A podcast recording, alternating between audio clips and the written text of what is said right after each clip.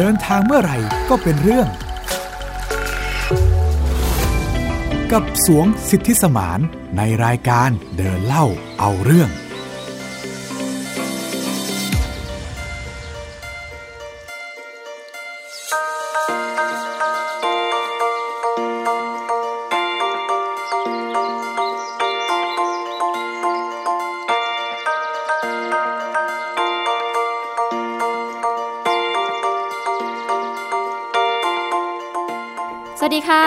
ทุกท่านเข้าสู่รายการเดินเล่าเอาเรื่องวันนี้อยู่กับมิวอัยดาสนศรีค่ะ ครับ และผมสวงสิทธิสมานนะครับ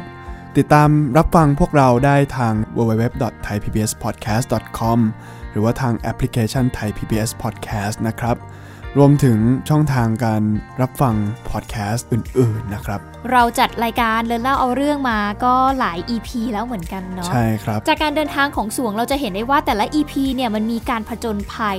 เดินทางเข้าไปในป่า หรือว่าได้มีชีวิตที่สัมผัสกับธรรมชาติอยู่หลายเทปเหมือนกัน ใช่ครับอืมซึ่งผมเนี่ยจริง ๆ แล้วก็เป็นคนที่ชอบเที่ยวธรรมชาติ แล้วก็หลงไหลกับการท่องเที่ยวตามธรรมชาติเป็นทุนเดิมอยู่แล้วนะฮะค่ะไม่ว่าจะไปทะเลไปภูเขาไปเดินป่า หรือแม้กระทั่งไปนั่งรถไฟชมธรรมชาตินะฮะทำไมเราถึงเป็นคนที่ชอบไปท่องเที่ยวกับธรรมชาติอะไรแบบเนี้ยคะสวง มันรู้สึกเป็นตัวเองครับอ่ามัมันรู้สึกเหมือนกับว่า คือเวลาเราอยู่ในสังคมเมืองเนี่ยนะฮะ เราอยู่กับผู้คน เราอยู่กับเพื่อนกับพ่อแม่กับคนรัก หรือใครก็ตามอะนะฮะ มันก็จะมีแรงกดดันมีความคาดหวังต่างๆ จากคนอื่นอยู่บ้าง แต่เวลาเราออกไปเที่ยวต่างถิ่นเนี่ยตรงนั้นไม่มีใครรู้จักเราอ่ามันก็เลยทำให้รู้สึกเป็นอิสระจากแรงกดดัน ก็เป็นความรู้สึกที่เหมือนกับว่าเวลาเรา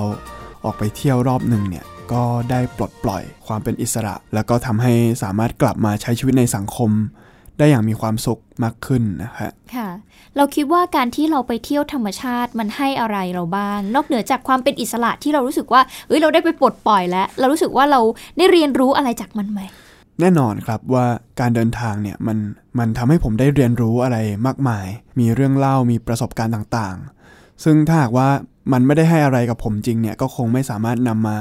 เล่าในพอดแคสต์ได้ถึงต อนนี้ก็ 27 ตอนแล้วนะฮะ ใช่ค่ะ ซึ่งถ้าเกิดใครอยากจะไปฟังประสบการณ์เนาะก็สามารถที่จะย้อนไปฟังกันได้นะคะ หลายตอนเลยน่าสนใจมากอย่างการไปเที่ยว จิ๋วใจโกฮวงครับหลง หรือแม้แต่อีกที่หนึ่งที่สวงไปที่บอกว่ากองทัพยุงที่อ๋อที่ไปจางเที่ยวเจียเจียอ่าที่จางฮะเจเจียใช่ครับสัมผัสบรรยากาศธรรมชาติที่เรียกว่าแบบใช่โอ้ครับโหการเอาตัวรอดเอ่ยถูกอะไรต้องเอ่ครัยบเยอะแยะมากมาย ก็ได้เรียนรู้ครับได้เรียนรู้วัฒนธรรมท้องถิ่นอืม ได้เรียนรู้วิถีชีวิตของผู้คน ได้ฝึกฝนวิชาการเอาตัวรอด แล้วก็เอ่อยังได้ครุ่นคิดได้อยู่กับตัวเอง ได้เรียนรู้อะไรต่างๆ มากมาย เป็นประสบการณ์ที่ไม่ว่าจะออกเดินทางกี่ครั้งเนี่ยก็จะได้รับสิ่งต่างๆ มาไม่เหมือนกันอ่านะฮะค่ะก็มีทั้งข้อคิดที่นำมาปรับใช้กับชีวิตประจำวันในสังคมเมืองที่เราอยู่นะฮะ อืม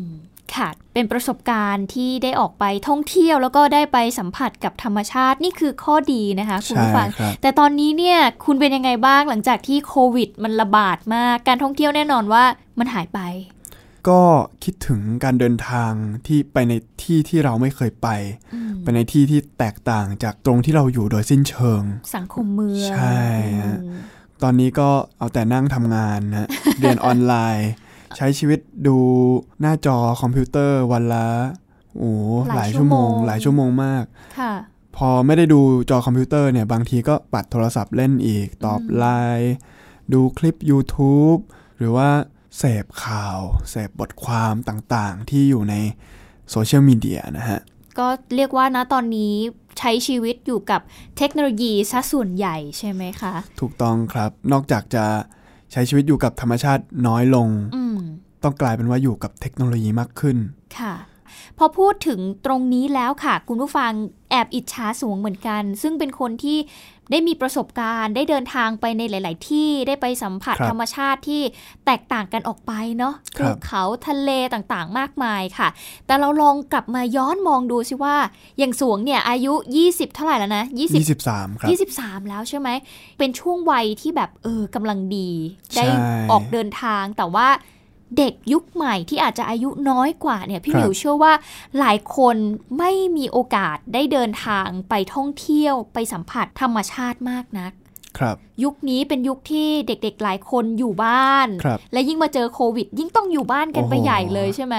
ก็เรียกได้ว่าขาดธรรมชาตินะฮะ ใช่ค่ะ ซึ่งวันนี้ก็เลยเป็นหัวข้อที่เราจะมาพูดคุยกัน นั่นก็คือ เรื่องของเด็กกับโรคขาดธรรมชาตินั่นเอง ครับรวมถึงเรื่องของความแตกต่างระหว่างวัยด้วยนะฮะ ระหว่างผู้สูงอายุที่ใช้ชีวิตในช่วงที่เทคโนโลยีเนี่ยมันยังไม่ก้าวหน้ามาขนาดนี้นะฮะ ใช่ค่ะ ก็เมื่อสองสัปดาห์ที่ผ่านมานะฮะ ผมได้มีโอกาสไปร่วมสัมมนาในงานประชุมวิชาการระดับชาติประจำปี 2564 นะครับ ของสถาบันแห่งชาติเพื่อการพัฒนาของเด็กและครอบครัว มหาวิทยาลัยมหิดลนะฮะค่ะในหัวข้อว่าเด็กกับโรคขาดธรรมชาตินะครับ แล้วโรคขาดธรรมชาติคืออะไรคะสวง โรคขาดธรรมชาติเนี่ยจากที่ได้ไปฟังบรรยาย แล้วก็ได้สัมภาษณ์กับนักวิชาการหลาย ๆ ท่านนะฮะจริง ๆ เรื่องนี้เป็นเรื่องที่ค่อนข้างใหม่ครับ แล้วก็เป็นสิ่งที่อยู่ในเทรนด์ของสังคม ซึ่งควรที่จะมีการตื่นตัวในสังคมปัจจุบันนะฮะเพราะว่าโลกมนุษย์เนี่ยมันมีการ เปลี่ยนแปลงอย่างรวดเร็วในเชิงวัตถุ ไม่ว่าจะเป็นในเรื่องของนวัตกรรม เทคโนโลยีเรื่องของดิจิตอล 4.0 5.0 อะไรอย่างเงี้ยนะฮะมันมีโลกที่ที่เรียกว่าเป็นโลกเสมือนจริงนะฮะอืมรวมถึงว่าอย่างที่เล่าให้ฟังไปเมื่อสักครู่นี้นะฮะว่าเด็กเนี่ยไม่ได้มีโอกาสได้เจอกับธรรมชาติ เท่าที่ควรนักค่ะนะฮะแล้วก็ยิ่งในกรณีของโควิด ที่มาทำให้วิถีชีวิตเนี่ยลงไปอยู่กับหน้าจอ ไม่ว่าจะเรียนก็ต้องเรียนออนไลน์ ไหนจะสังคม การติดต่อกับเพื่อนก็ผ่านทางหน้าจอไปสมดนะฮะค่ะมันทำให้เด็กในยุคนี้เนี่ยมีปฏิสัมพันธ์กับสังคม รอบตัวน้อยลงอืมอยู่กับตัวเองมากขึ้น อยู่กับโลกเสมือนจริงมากขึ้น และไม่ได้มีโอกาสไปเจอธรรมชาติข้างนอกนะฮะ ค่ะ ซึ่งวันนี้เราก็จะมาทำให้เห็นว่าการที่ออกไปสัมผัสธรรมชาติ แล้วก็จะแลกเปลี่ยนกับสวงด้วยเหมือนกันเนาะว่า เอ๊ะ การที่เราได้ไปเจอธรรมชาติเนี่ย มันส่งผลดีกับเรายังไง ครับ ซึ่งปัจจัยนะฮะอ่าปัจจัยที่ผมคิดว่าเป็นสิ่งสำคัญ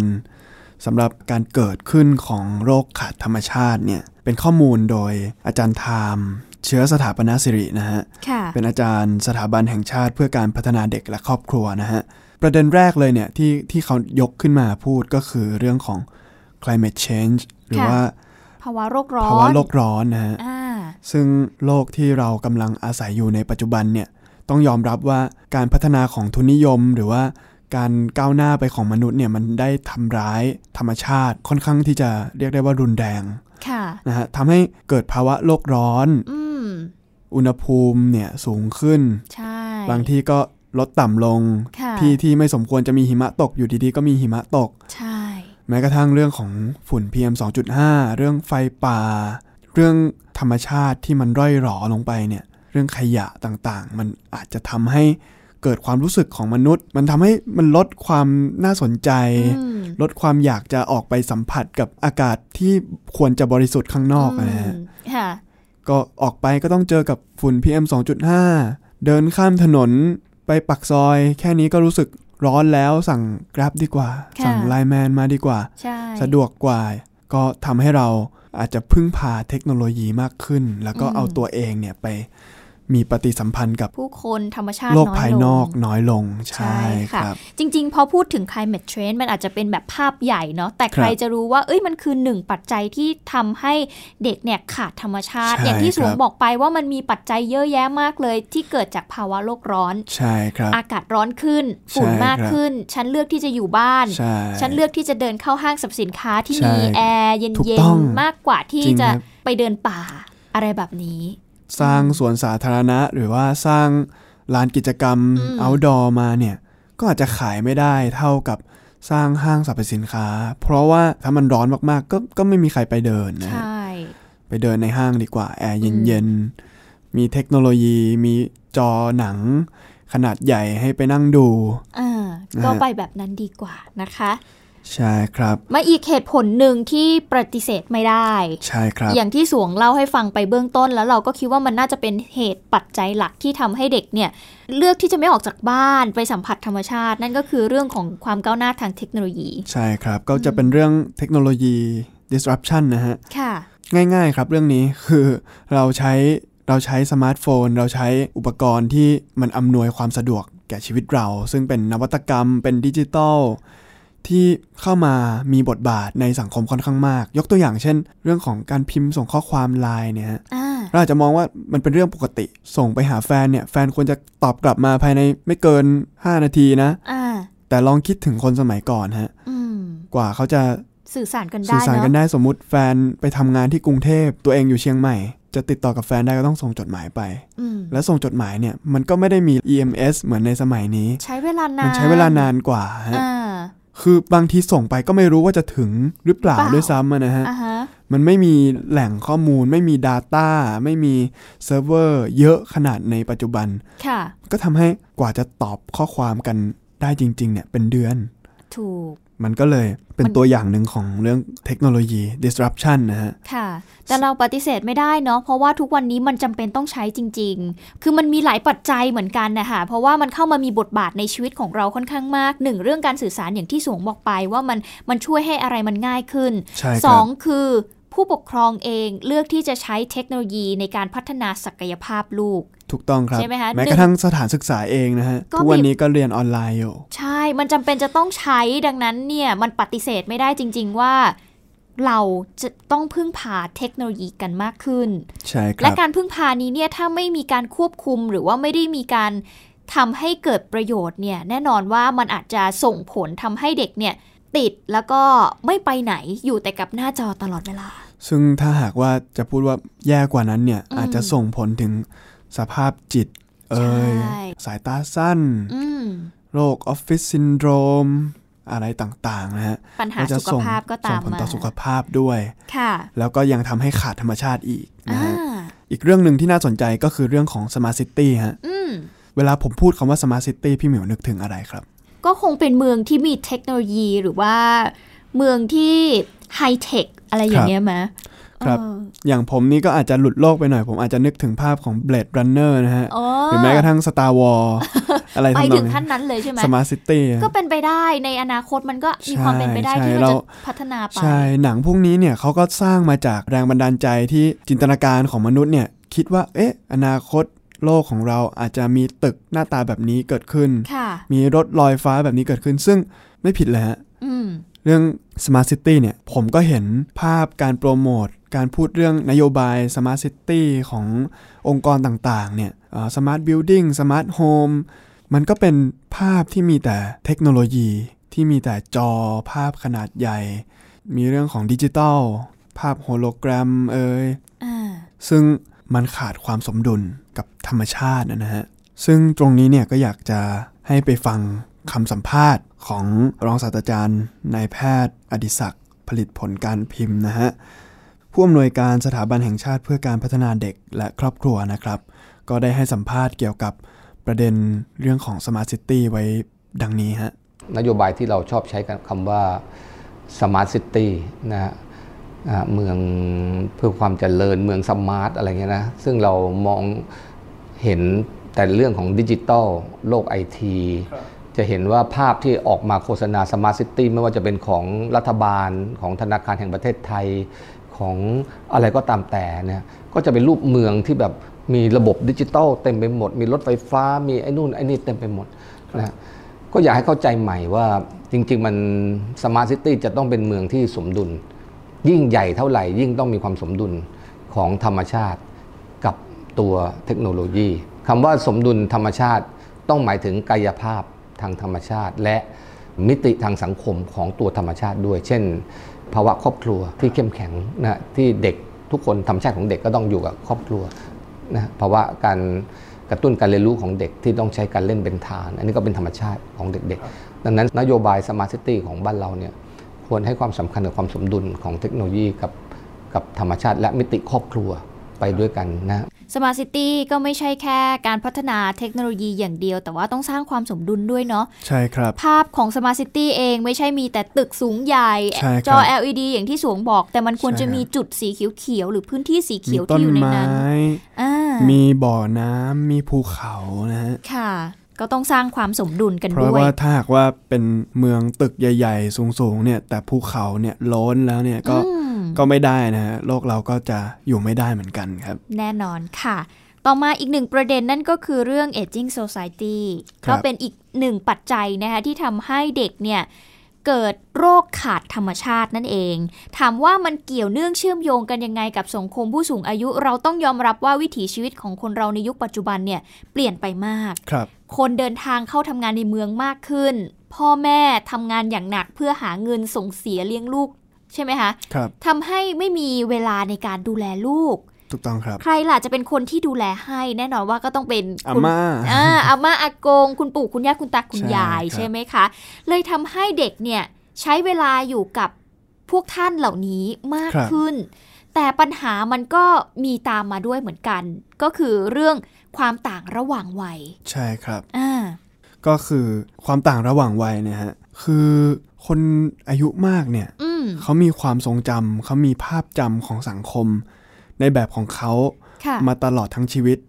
ในขณะที่เราเนี่ยเกิดมาได้ไม่นาน อาจจะอายุ 10 ขวบก็มีแค่ภาพจำแค่ประมาณ 10 ปี แต่ 10 ปีที่เราสัมผัสเนี่ยคือเราได้แตะ iPad เราได้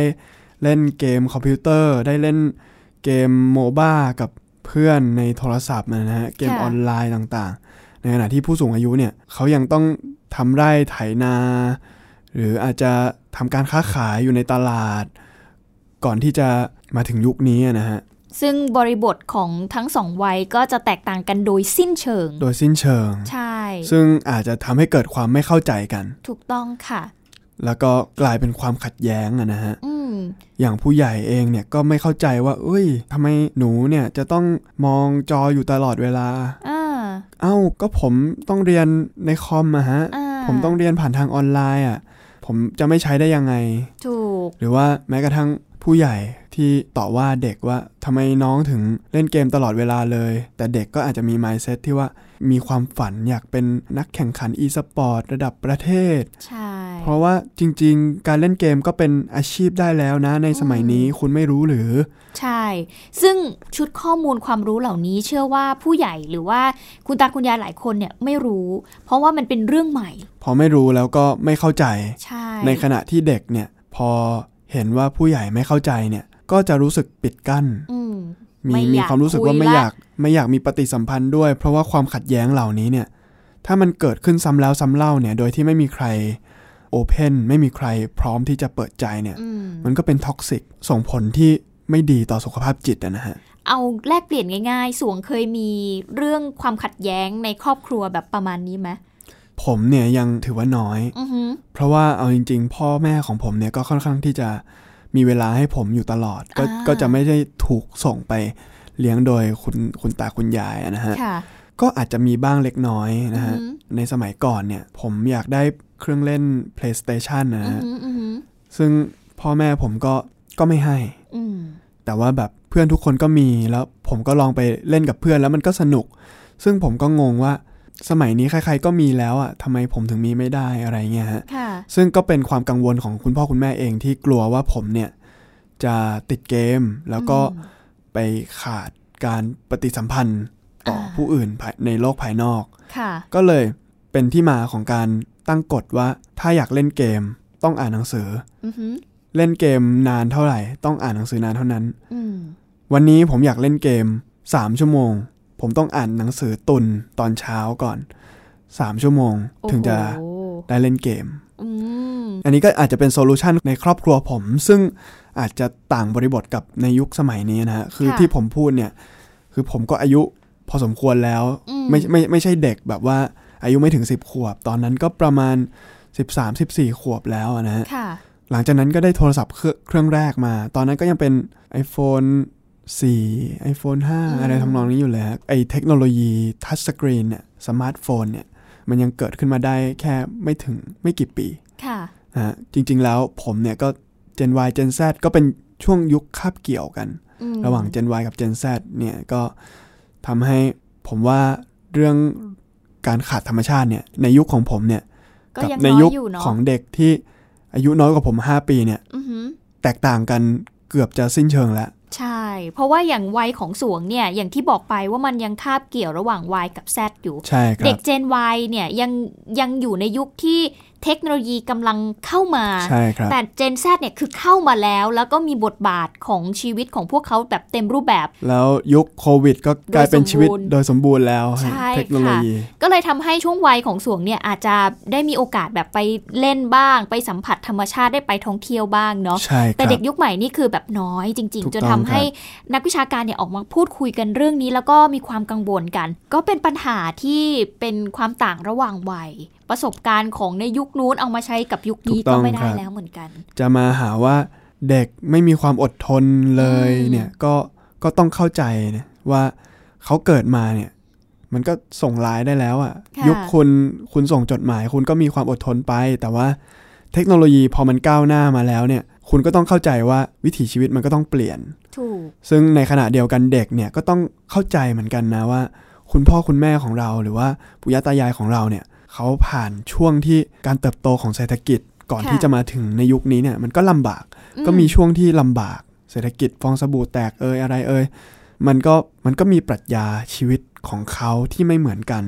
ซึ่งผมมองว่าการไปรับธรรมชาติจากภายนอกบ้างเนี่ยสิ่งหนึ่งเลยที่ที่ผมได้รับ แล้วก็เป็นกรณีที่ผมอยากจะนำมาเล่าให้คุณผู้ฟังได้รับฟังกันนะฮะก็คือเรื่องของการไปเดินป่าเดินเขา แล้วเจอกับ ชาวป่าชาวเขาที่เป็นชนพื้นเมืองอะนะฮะมันก็ทำให้ผมรู้สึกว่าการไปในธรรมชาติเนี่ยมันทำให้ผมผูกพันกับธรรมชาติอืมเรานอนอยู่ในป่าห้าคืน แล้วก็ลงมาเห็นตึกราบ้านเรือน เราก็รู้สึกว่าเราคิดถึงธรรมชาติ เพราะว่ามันเกิดความผูกพันแล้วผมไปเนี่ยไปปีละหลายครั้งไปทุกปี มันก็ทำให้ความผูกพันเนี่ยเกิดเป็นความรักอ่าเรารักธรรมชาติ พอเรารักธรรมชาติเนี่ย มันเหมือนเป็นอะไรสักอย่างหนึ่งที่เหมือนเป็นอัตโนมัติเลยฮะว่าอืมความรักธรรมชาติเนี่ยมันทำให้เกิดจิตสำนึกต่อส่วนรวมค่ะเกิดการเห็นใจผู้อื่นมากขึ้น ไม่รู้ว่าเกี่ยวกันหรือเปล่านะฮะ แต่ผมว่าเกี่ยวใช่แล้วค่ะแล้วมันเป็นมันเกิดขึ้นกับตัวผมเองจริง ๆ ครับอือหือเรื่องของการเอ่อไปซึมซับธรรมชาติ แล้วก็ทำให้เรามีจิตสำนึกส่วนรวมนะฮะ นี่เป็นอีกหนึ่งข้อเรียนรู้ของการที่ได้มีโอกาสไปสัมผัสธรรมชาติ พี่หมิวเชื่อว่ามันเกี่ยวเนื่องเชื่อมโยงกันแน่นอน อย่างสวงเข้าไปในป่าเอง มันก็ได้เรียนรู้เรื่องการเอาตัวรอด เรื่องการมีปฏิสัมพันธ์ ไม่ใช่แค่กับคนรู้จักแต่กับคนแปลกหน้า เราจะเข้าหาเขายังไง นี่คือกระบวนการเรียนรู้ทั้งหมดซึ่ง มันมีประโยชน์ต่อการดำรงชีวิตของคนในยุคปัจจุบัน ที่ครับมันมันทิ้งไปไม่ได้นะคะ คุณผู้ฟัง แต่คราวนี้ทั้งหมดทั้งมวลเนี่ยที่เราคุยกันมาสวง แล้ววิธีการแก้ไขปัญหาล่ะ จะทำยังไงดีครับ คุณไม่มีเวลาปล่อยลูกไว้กับ iPad ไว้กับมือถือ เด็กร้องไห้ก็ปลอบด้วย iPad ไป ใช่นะคะ วันนี้ก็เลยมีคำแนะนำดีๆ ในงานประชุมวิชาการในครั้งนี้เนี่ยนอกเหนือจากการที่ทำให้เห็นถึงปัญหาแล้วนะคะ ยังมีคำแนะนำอีกด้วย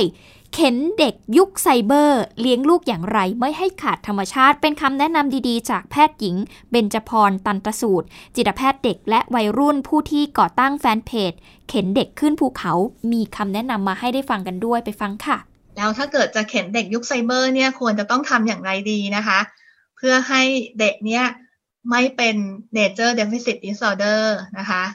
อย่างแรกเลยคุณพ่อคุณแม่ก็ควรจะมีเวลาคุณภาพ มีกิจกรรมที่ทำร่วมกันกับเด็กๆ ไปสัมผัสธรรมชาตินะคะ ไปที่ไหนก็ได้ค่ะ อาจจะไม่กระทั่งต้องไปป่าก็ได้เนอะไปสวนสาธารณะ ไปดูบึงทะเลสาบใกล้ๆบ้านนะคะ หรือว่าไปดูชวนเด็กไปดูต้นไม้ ดูนกดูก้อนเมฆอะไรแบบนี้ก็ทำให้มีปฏิสัมพันธ์กัน แล้วก็ทำให้เด็กได้เรียนรู้ธรรมชาติจะดีมากๆนะคะ แล้วก็กันกรองสื่อที่มีคุณภาพ เพราะว่า จริง ๆ เด็กยุคนี้เนี่ยปฏิเสธไม่ได้ว่าเขาก็ต้องสัมผัสในเรื่องของอิเล็กทรอนิกส์บ้าง ไม่ใช่ว่าจะไม่ให้เขาเล่นเลย อย่างน้อยๆ เวลาเขาไปโรงเรียนบางทีมันก็ต้องมีเนอะแต่เราก็ต้องกั่นกรองสื่อที่มีคุณภาพนะคะเราก็ใช้ในเรื่องของ mediation strategy หรือภาษาไทยเรียกว่าการดูแลการใช้สื่อของเด็กที่เหมาะสมนะคะ สอนเด็กในเรื่องของดิจิทัลลิเทเรซีนะคะ ก็คือ การรู้เท่าทันสื่อดิจิทัลซึ่งตรงนี้เนี่ยมันเป็นคำกว้างๆเนอะแต่ว่ามันก็จะเป็นทักษะคล้ายๆ กับว่าก่อนที่เด็กจะไปอยู่ในโลกออนไลน์เนี่ยเขาควรจะต้องมีความรู้ความเข้าใจบางอย่างว่าเขากำลังจะไปเจอกับอะไรนะคะ ไม่ว่าจะเป็นทักษะในการคิดวิเคราะห์เชิงเหตุผล รู้ว่าสิ่งที่เขาเห็นตรงนี้เนี่ยบางทีอาจจะเป็นเรื่องจริงหรือไม่จริงนะคะ บางครั้งเวลาที่เขามีอารมณ์โกรธเนี่ยเขาควรจะ